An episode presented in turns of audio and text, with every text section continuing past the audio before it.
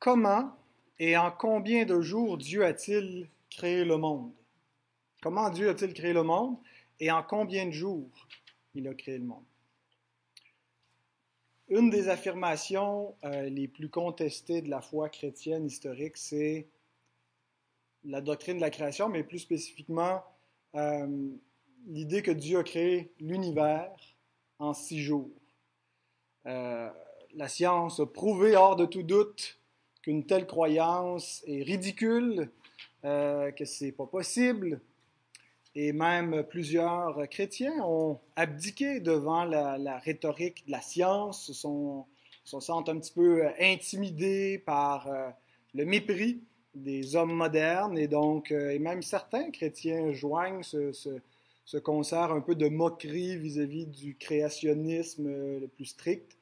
Euh, rappelant un peu ce que l'apôtre Pierre nous dit, qu'il viendra des moqueurs, euh, qui se moquent spécifiquement de l'avènement, mais qui veulent oublier qu'il y a une, terre qui a existé par la parole de Dieu, qui a, qui a émergé de l'eau, il nous dit, et donc qui se moque euh, donc de ce qui est écrit. Et donc, on sent bien qu'on est à une époque où l'homme a, à ses yeux, dépassé ses croyances mythologiques euh, et qu'aujourd'hui, ben, on connaît mieux parce qu'on a la science et on observe et on sait. Et donc, euh, nous, on, perçoit cela comme une forme d'arrogance et certainement qu'il y a euh, de l'arrogance. Et l'Écriture nous dit que Dieu détruit la sagesse des sages et l'intelligence des intelligents. c'est plutôt la sagesse, la fausse sagesse de ceux qui se croient sages et la fausse intelligence de ceux qui se croient intelligents. Paul nous dit dans Romains 1 que Dieu livre l'homme à ses faux raisonnements. Euh, quand il veut changer la vérité en mensonge, euh, et, se croyant sages, ils sont devenus fous.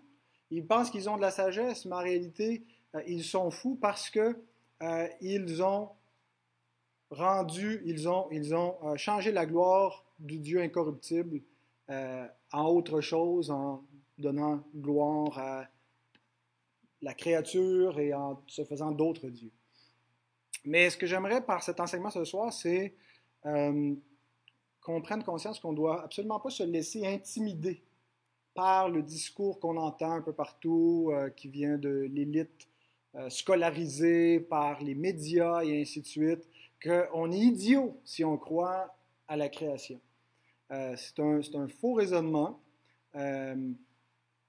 Et, on ne doit pas non plus sentir qu'il faut faire comme certains chrétiens qui, eux, ont trouvé une façon de réconcilier la science et la foi, la raison et euh, la, Bible. Euh, certains croient que la science nous donne l'explication du monde naturel. La science, elle est là pour expliquer le monde qu'on voit, tandis que la foi, elle, euh, nous donne la raison d'être de ce monde, nous explique comment vivre dans ce monde. La foi ne peut pas expliquer l'origine scientifique du monde, la science peut le faire, mais la foi nous explique comment vivre dans le monde. Je pense que c'est un raisonnement qui est erroné. Euh, il n'y a pas d'opposition euh, entre la, foi et, la science, ce pas deux juridictions hermétiques, mais euh, il y a une harmonie euh, si on les comprend comme la Bible nous montre, comme on, les doit, on doit les comprendre. Et j'aimerais juste attirer votre attention sur un seul verset de la parole de Dieu, c'est dans l'Épître aux Hébreux. Hébreux 11, verset 3. C'est un verset qui est très important pour euh, nous montrer comment on doit comprendre la doctrine de la création et tout le rapport entre la science et la foi. Je crois est expliqué en grande partie par euh, ce verset. Donc, Hébreu 11, verset 3.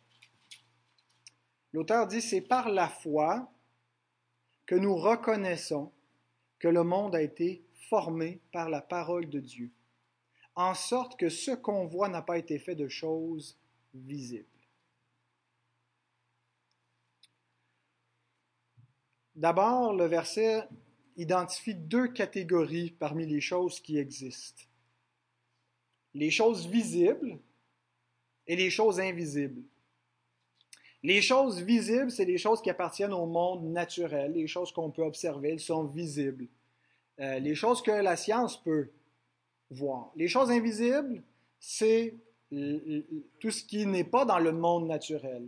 Euh, Colossiens 1.16 nous parle que Dieu a tout créé, les choses visibles et invisibles, et dans les choses invisibles inclut les anges, les démons, le monde spirituel, qui n'est pas perceptible par les yeux, par les sens, qui n'appartient pas au monde visible, au monde naturel, mais dans un, si on veut, une dimension spirituelle. Donc, la science, est-ce qu'elle a autorité sur les deux catégories d'existence, à la fois sur le visible et l'invisible, ou est-ce qu'elle est confinée à un des deux, une des deux catégories? La science. Voilà, la science, elle est limitée au monde visible, au monde naturel. Son champ de compétences se limite à ce qui peut être démontré, à ce qu'on observe.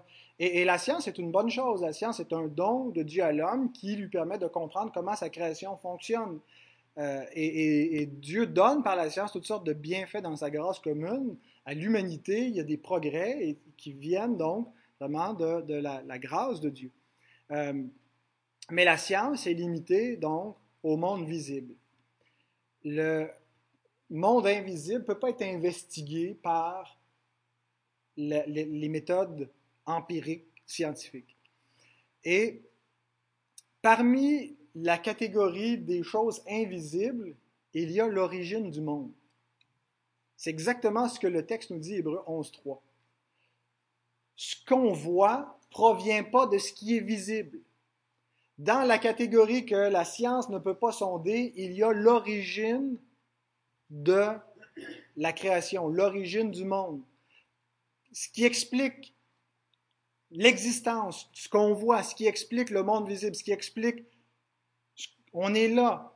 La réalité dans laquelle nous sommes, la science ne peut pas le faire parce que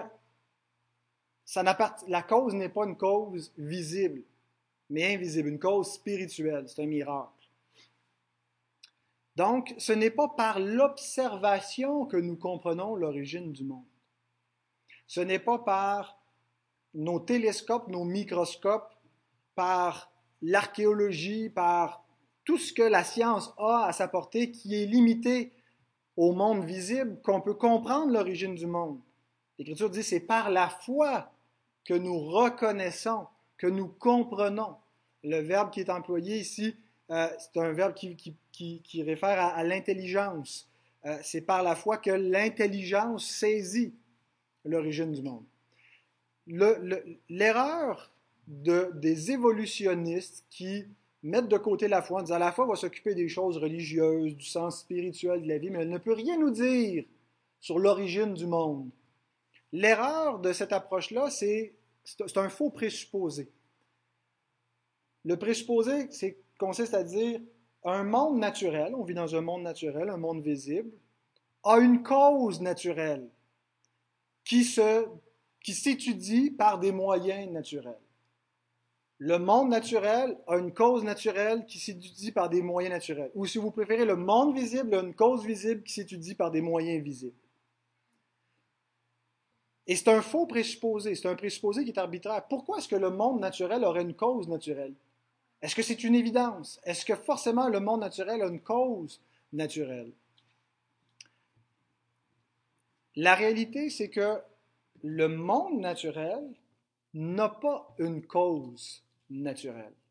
Le monde naturel a une cause surnaturelle. Le monde que l'on voit, le monde visible, n'a pas été causé par quelque chose de naturel et de visible. Le monde naturel a une cause surnaturelle et qui doit être comprise par un moyen de même nature, la foi. Donc, foi et raison ne sont pas opposées c'est pas soit qu'on est des, gens scientifiques ou soit qu'on est des croyants. On ne peut pas être les deux en même temps. Soit qu'on est des gens cartésiens rationnels ou on est on laisse faire cette dimension-là de notre existence puis on est des gens rationnels. Ou soit que on peut être les deux mais séparément. Il n'y a pas de communication entre la foi et la raison. Ça, c'est comme ça que le monde approche ce qui semble être à leurs yeux un conflit entre la foi et la raison. Et, beaucoup de chrétiens tombent dans ce panneau-là. dire Ah, c'est pas la Bible qui va nous, nous donner des réponses scientifiques sur l'origine du monde. Et c'est vrai que ce n'est pas un traité de science, la Bible. Mais en réalité, il y a une harmonie réelle entre la raison et la foi, entre la science et la révélation, si on les place dans le bon ordre. C'est par la foi que nous comprenons. C'est la foi qui éclaire l'intelligence. C'est pas par la raison nous croyons. C'est on met la foi d'abord et l'intelligence, tout s'éclaire, tout fait du sens, tout tombe en place. C'est par la foi que nous comprenons que le monde a été créé par la parole de Dieu. Et donc, si notre méthode pour essayer de déterminer l'origine du monde n'est pas dans cet ordre-là, on a court-circuité la façon d'investiguer l'origine du monde. Et on a déterminé par notre propre autorité qu'un monde naturel doit avoir une cause naturelle qui se comprend par des moyens naturels. Et c'est pas une évidence, c'est un, un, un, présupposé arbitraire, c'est quelque chose que j'ai décidé par ma propre volonté qui doit en être ainsi. Et en faisant ça, j'ai exclu de facto Dieu comme une cause probable, une cause que je pourrais jamais investiguer par la science, que je dois simplement recevoir par la foi pour expliquer le monde dans lequel je vis. Donc, la tradition réformée, en harmonie avec la Bible, croit à une création immédiate, c'est-à-dire une création qui n'a pas passé par le biais d'une médiation, d'une matière préexistante que Dieu aurait utilisée, une matière éternelle que Dieu aurait façonnée, euh, ou par le moyen de l'évolution. Euh, la confession de foi de Westminster, sur laquelle la nôtre est, calquée, est, encore plus précise. On a perdu quelque chose d'une confession à l'autre à ce niveau-là. Euh, ça dit que, Dieu a créé de rien.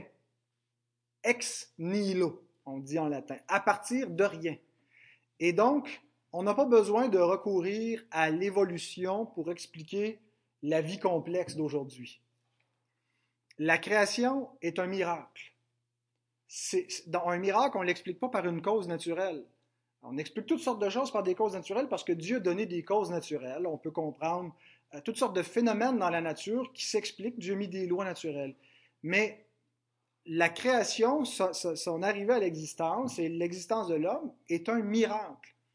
Et euh, c'est Dieu qui, par la puissance de sa parole, a appelé des choses qui n'étaient pas, comme si elles existaient. C'est ce que Paul nous dit dans Romains 4, 17. Dieu appelle les choses qui ne sont point comme si elles étaient. Que la lumière soit, et la lumière fut. Euh, Dieu donc commande à des choses qui n'existent pas, mais sa, parole est une parole créatrice. Ce qu'il dit arrive. Ésaïe 40, verset 26. Écoutez ce, verset magnifique. Levez vos yeux en haut et regardez. Qui a créé ces choses? Qui fait marcher en ordre leur armée? Il les appelle toutes par leur nom, par son grand pouvoir et par sa force puissante, il n'en est pas une qui fasse défaut. Qui a fait tout cela? Et il y a un lien qui est établi directement ici avec la puissance créatrice de la parole de Dieu. Il les appelle par leur nom. Dieu appelle les étoiles. Ah, quand, il, prononce les choses, il, il crée leur existence. Psaume 33, 8 à 9. Que toute la terre craigne l'Éternel, que tous les habitants du monde tremblent devant lui, car il dit et la chose arrive. Il ordonne et elle existe. Et donc, ça s'applique non seulement à la création, ça s'applique au décret, à la souveraineté de Dieu sur l'histoire, mais certainement à la création. Pourquoi est-ce qu'on doit craindre Dieu? Il est notre créateur, il a commandé à des choses qui n'existent pas d'exister, se sont mises à exister. Est-ce qu'on pourrait ne pas trembler, ne pas être pris d'émerveillement et, d'une crainte révérentielle devant un Dieu aussi puissant? Alors, si on refuse le miracle de la création, si on dit ah, ça, c'est pas scientifique, ça, c'est des contes de fées, en fait, c'est arbitraire de dire, dès qu'on accepte qu'il y a l'infini qui existe, qu'il y a un Dieu qui est tout-puissant, c'est pas un big deal pour lui de créer. Hein, c'est le tout-puissant. Il n'y a rien d'impossible pour lui. Alors, si on accepte que Dieu peut exister, ben, on doit accepter qu'il peut créer et puis peut créer de manière miraculeuse sans que ce soit un problème. Euh, et donc, si on refuse le miracle créateur, qu'est-ce qui nous reste pour expliquer l'existence, parce que manifestement on existe? Eh bien, les hommes expliquent la création par la création. On explique le monde créé par la chose créée. Et c'est l'essence même de l'idolâtrie que Paul nous décrit dans Romains 1, 25. D'attribuer non pas au Créateur la gloire pour tout ce qui existe, mais à la chose créée elle-même, de s'en faire des dieux. Les hommes modernes, euh, athées évolutionnistes qui se croient en Dieu sont très religieux. Ils ont simplement fait de la, création elle-même, de ce système d'évolution, leur idole. Voici le Dieu qui nous a fait sortir d'Égypte. Voici le Dieu qui nous a mis au monde, qui nous a fait exister. La chose créée devient, on, lui attribue la gloire de l'existence. Alors c'est l'essence de l'idolâtrie plutôt que de la donner au Créateur qui est béni éternellement. Pourquoi est-ce que la théorie d'évolution semble bien expliquer le, monde, en tout cas aux yeux de beaucoup d'hommes? C'est parce que Dieu a créé ses œuvres avec une apparence d'âge. Les œuvres que Dieu a faites ont l'air d'avoir de l'âge quand on les considère. Donc, si on, présuppose que tout part du niveau zéro, tout part de zéro, ben, on se dit, ça a pris des milliards d'années pour que l'homme soit devenu l'être qu'il est, un être complexe. Si on part du niveau zéro avec une simple cellule, avec la vie qui commence quelque part, ben, il faut forcément un très, très, très long processus d'évolution parce qu'on ne voit pas euh, que les choses se changent aussi rapidement.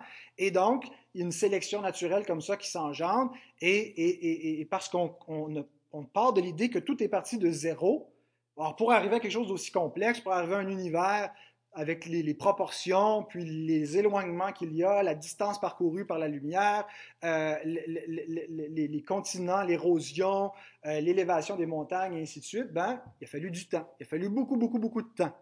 Parce qu'il y a l'apparence d'avoir de l'âge. L'erreur qu'on commet avec ce raisonnement-là, c'est qu'on pense que justement tout part de zéro. C'est un faux raisonnement, c'est un raisonnement qui est arbitraire.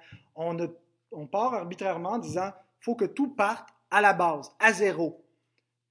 La vie la plus simple possible, aucun organisme complexe pour que les choses, ah, même si c'est complètement contraire à la raison, même si vous laissez les choses aller elles-mêmes, elles ne vont pas s'améliorer, vont se détériorer.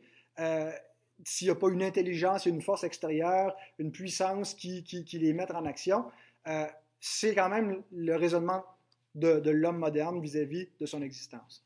Dieu a créé le monde fonctionnel. Il a créé l'homme et le monde avec des propriétés matures et non pas embryonnaires. Et on a un exemple biblique de cela, en plus de la création, dans euh, le premier miracle de Jésus, qui nous est rapporté dans l'Évangile de Jean au chapitre 2. Euh, chapitre 2, le verset 1 à 11, on ne lira pas, mais euh, c'est lorsque Jésus change l'eau en vin. L'eau, en fait, ce que Jésus fait, c'est qu'il crée du vin. Bon, c'est pas une création immédiate, tu utilises quelque chose d'existant puis en fait du vin, mais c'est une création. Et le vin qu'il crée a des propriétés d'un vin qui a vieilli. Pour qu'un vin goûte bon, il faut qu'il ait vieilli un certain temps dans des outres, il faut qu'il y, ait une maturation, il faut qu'il ait eu le temps de, fermenter. Hein, si on vient de le presser puis on le boit, on ne trouvera pas, euh, trouvera pas que c'est un bon vin. Pourtant, quand ce vin, qui n'avait que quelques minutes d'existence, a été apporté au maître de la cérémonie, il a trouvé qu'il était meilleur que l'autre qui avait effectivement vieilli.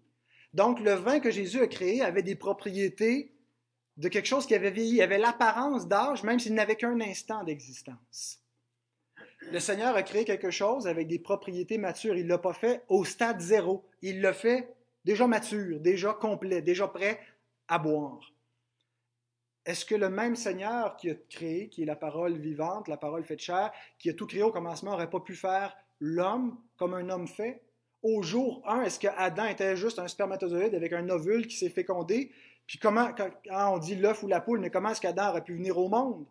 Euh, Dieu l'a créé comme un homme fait. Quand il y avait un jour, il savait marcher puis il savait parler c'est une erreur de penser qu'il faut partir du niveau zéro. Est-ce que Dieu n'aurait pas pu créer les arbres déjà matures? Est-ce qu'il n'a pas pu déjà créer des, montagnes élevées et, une terre complète en érosion, en mouvement? Est-ce qu'il n'a pas pu créer la lumière en mouvement?